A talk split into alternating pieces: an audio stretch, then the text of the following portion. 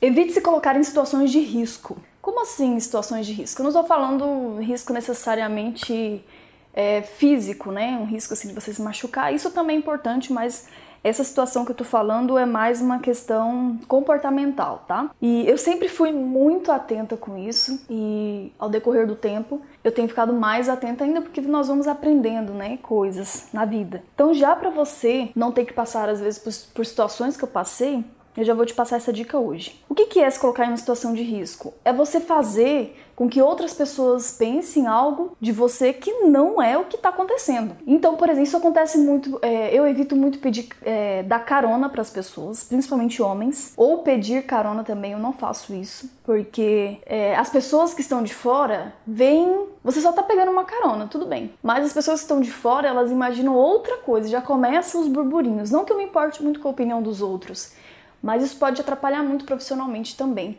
e atrapalhar na tua vida emotiva, no seu casamento, em várias coisas. Então as dicas que eu te dou ah, em relação a isso é o seguinte: evite pedir carona, evite dar carona, a não ser que você realmente conheça bem aquela pessoa, principalmente você é casado, imagine que a maioria das minhas alunas são casadas ou tem um relacionamento com, sério com a pessoa. É, evite ficar de conversa na área íntima, tá? Na zona íntima. Quando você conversa com uma pessoa na área social, é um metro, um metro e vinte de distância da pessoa. Quando você começa a se aproximar demais, você fica na zona íntima. E essa zona íntima você só fica com pessoas íntimas, né? Que é seu marido, seus filhos, normalmente pai, mãe. Então, pessoas que você tem uma proximidade muito grande. E aí, se você fica de conversinha na zona íntima com um colega seu de trabalho, é estranho, porque as pessoas pensam, poxa, mas estão muito de tititi, não estão? Então, evite esse tipo de coisa. E se um colega seu começar a ficar na zona íntima, você já se afasta, que a pessoa já vai entender. Outra coisa também, quando você vai entrar na sala de alguém, seu chefe, seu colega, evite ficar, a não ser que seja uma reunião mesmo que vocês vão fazer ali, evite ficar com a porta fechada, tá? Então eu sempre tive muito cuidado, sempre lidei com muitos homens nessa questão de treinamentos, lidou com mulheres, homens, enfim. E principalmente com as esposas dos, dos meus clientes, eu sempre tive muito respeito, sempre assim, procurei ter um cuidado máximo. Então, às vezes, estou conversando com um cliente e aí a esposa chega. Eu continuo conversando, eu não paro, eu continuo conversando sobre o que eu estava explicando para ele, e aí ele apresenta, automaticamente ele apresenta a esposa e eu incluo ela na conversa também, tá? Então isso é muito interessante, eu acabo incluindo ela na conversa, porque eu não tenho nada para esconder.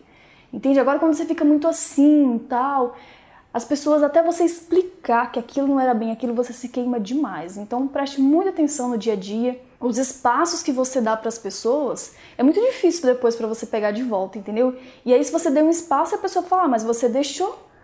Entende? Então é bem interessante vocês atentarem assim e evitar problemas, porque aí seu marido vê, já fica chateado. Enfim, não é legal. Uma coisa que eu sempre faço quando, por exemplo, eu vejo que a outra pessoa ela não tem um entendimento sobre essa questão, principalmente presenças masculinas, tá? É, às vezes até a pessoa assim é, é, meio gaiata mesmo, ela é meio entrona mesmo. Então, quando a pessoa vem de muita gracinha tal, primeiro que eu já dou aquele espaço social, porque a para dar a, a direta na pessoa que ela não pode avançar mais do que aquilo. E aí, quando ela começa de muita conversinha, eu pergunto assim: Ok, em que posso te ajudar? Em que posso te ajudar? Que daí a pessoa já vai, ela já vai entender que eu quero ir direto pro assunto, que eu não estou de conversinha. Não vai deixar de ser profissional com a pessoa, nem ofendê-la, mas ela vai entender o recado que ela não pode avançar certos sinais com você. E é muito interessante isso, pode ser que ajude muito você a evitar problemas no seu casamento também, porque se você é casada, você tem que ter uma certa compostura. E se você perceber que o seu esposo está assim numa zona muito íntima, conversando com alguém e tudo, chame ele para conversar e explique isso que eu te falei, tá? Não de uma forma brigando, mas às vezes as pessoas não sabem sobre isso, elas acham que é normal e não é. E aí você pode explicar. Então, essa é uma dica assim que eu considero muito preciosa, que vai evitar muitos constrangimentos, que vai evitar muitas dores de cabeça para você. E eu, eu digo que a vida ela tem que ser leve. Né? O máximo que você puder evitar de situações que te compliquem, nossa, é fantástico.